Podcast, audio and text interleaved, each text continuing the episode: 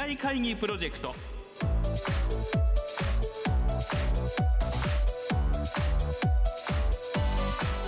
この番組はやり方を変えましょうをキーワードに企業トップが提示する日本の未来に向けたさまざまな課題について皆さんと共に解決策を考える日本経済新聞未来面の紙面と連動したプロジェクトです。今回は日本経済新聞未来面の紙面の企画をプロデュースしている日本経済新聞社メディアビジネスコンテンツユニット企画開発室稲葉俊介さんにお越しいただき第9期となる2020年度の未来面のテーマや今後の展開について伺います。聞き手は木下智子ディレクターです。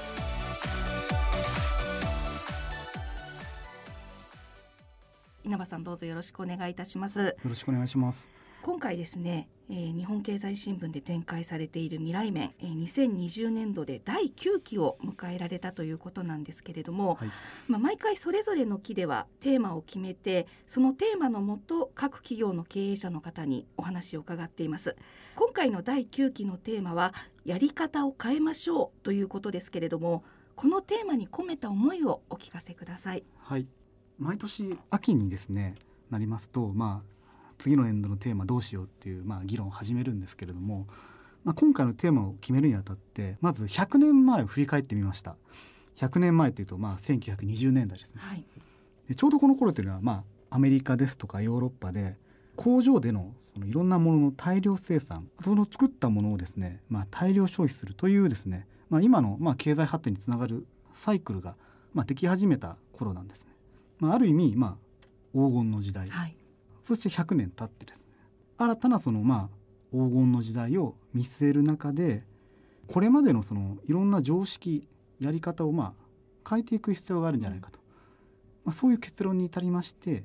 やり方を変えましょうというテーマをまあ決めました。やり方を変えましょうというテーマを掲げられている中で、まあ、今回ですね新型コロナウイルスの影響で未だかつてない状況となっているわけなんですがまあ、それぞれの企業の反応や対応で稲葉さんが気づかれたことはありますか？あの、まあ、社長取材してると自然とコロナの話題になるんですね。はい、やはりその企業にとってはあの需要がまあ急激に縮小する、まあ、コロナ大きなピンチでもあるんですけれども収益の構造をこう、まあ、抜本的に変えていく大きなチャンスでもあるというおっしゃる社長の方が非常に多いです。ピンチをチャンスにどう変えていくかとそういうステージだと思います。もう何社かご登壇いただいているのでお話をお伺いさせていただいてるんですけれども、はい、普通だったら10年かけて変化するところが1年足らずであっという間に変わってしまったっていうようなことをおっしゃってる企業もありましたよね。はい、まあ、例えばあのテレワークというのはですね、はい、ずっとそのこういうの必要だということは、まあ、日本でも議論されてきましたけれどもなかなか進まなかった。うんでもこうやってそのまあコロナウイルスの感染が広がってですね、まあ、いやが応にもテレワークをやっていかなきゃいけないこういうことってそのテレワークだけではなくていろんな局面でこういうことが起きてると思います。まさにその、まあ、時計の、まあ、針のスピードがもう一気に進むという状況だと思います。これまでですねラジオでは日東電工さんそれから日本特殊陶業さんとご登壇いただいたんですけれども、はい、この新型コロナのピンチをどういったチャンスに変えるというようなことでお話しされたんでしょうか、えー、例えば日東電工さんですね。現在のビジネスモデルですと、まあ、非常に強い分野というのはあの例えばスマートフォンのですねタッチパネルのまあ部材、はい、えー、非常に高い世界シェアをまあ誇ってらっしゃるんですけれどもこのコロナの影響下で伸ばそうとされている分野があって、まあ、例えばその 5G の通信に使うですねプラスチックの光ファイバー、はい、テレワークがまあ増えるとですねとにかく通信量が飛躍的に増えますね。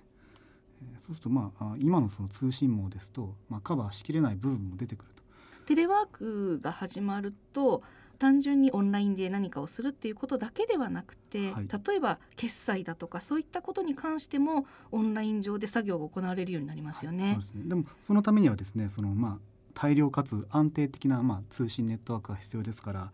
まあ、日東電工が取り組まれているですねプラスチックの光ファイバーというのはまあこれから成長余地があると思います。日本特殊陶業さんは、まあ、自動車のエンジンのですねあの点火プラグですとかあとそのエンジンの中のですね酸素とガソリンの濃度をまあ測定するセンサー、はい、これが、まあ、あのもう世界で最も強い会社なんですけれども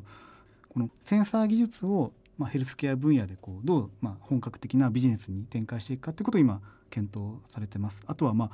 エンジンがですね電気自動車に変わることでですねあの産業構造も大きく変わってくるんで、まあ、そういう中でどうやって新しいビジネスの種をですね育っていくかということも今考えていらっしゃいます。今回のコロナ禍の影響で読者の方もしくはリスナーの方の反応というのは何か変わったことはありますか、はい、読者リスナーの皆さんからいただくアイデアの件数が非常に増えております。コロナ以前は、まあ、大体毎月70件から80件程度という月が多かったんですけれども、はい、コロナ以降ですね300件近く来た月もありますし、まあ、あの毎月100件を超えてます、はい、やっぱりあのコロナに関するですねアイデア非常に多くて、まあ、例えば、まあ、6月の日東電工の会では、はい、まあ、44歳の、まあ、会社員の男性の方からはコロナウイルスをこう見える化するですねそういうその例えば眼鏡を作ったらどうかというようなアイデアがですねいただきましてこれがあの新聞ですとかあのこちらの番組でもまあ紹介をさせていただいております。皆さんやはりこうコロナでいろいろなことを思ってらっしゃるけれども発信する場所っていうのがなかなかなかったりしてそういった意味ではこの未来面のこのプロジェクトで発信していきたいというところをうまく生かしていただけるといいですよね。はい、そうですね。あのアイデア一件あたりですね、はい、大体400文字ぐらいなんですけれども、読者リスナーの皆さんですね、各企業のトップから出された課題に真正面から向き合ってですね、真剣にあのアイデア考えてくださってるなという非常に印象を持っています。今後どういった企業のご登壇を予定されてますでしょうか？はいえー、来月はですね、えー、資生堂の魚谷正彦社長がご登壇される予定です。えー、資生堂さん初の登壇になります。はい、資生堂さんといえば化粧品ですね。すでにあのインタビュー終わっているんですけれども、まあ、魚谷社長からですね化粧品が持っている力ですね、まあ、単にその、まあ、お肌をきれいにする顔の美容だけではなくですね人の心をこう前向きにさせる。そういう力がある。心だけではなくそのまあ生き様ですね、も含めてです、まあ、そういうそのまあ化粧品の底力のようなものをですね、まあ、読者にまあ問いかける。というそういうお話です。毎年ですねこの未来面に関してはリアルな形でシンポジウムを行われていたかと思うんですけれども、はい、まあ、今回こういった状況だとなかなかそれは厳しいと思うんですが、はい、例えばあの、まあ、昨年ですと東京工業大学でですね、まあ、シンポジウムを開催させていただいたんですけれども今年はですねそういう形で大学をお借りしてですね学生さん集めてっていうシンポジウムは非常に難しいと考えております。ですからまあシンポジウムの代わりになるような、まあ、紙面の企画です、まあ、例えばまあ、企業トップの皆さんにこう若者へのこう、まあ、メッセージを寄せていただくようなあそういう紙面企画ができないか今検討しております、はい、今日はお忙しいところどうもありがとうございました。ありがとうございました未来会議プロジェクト。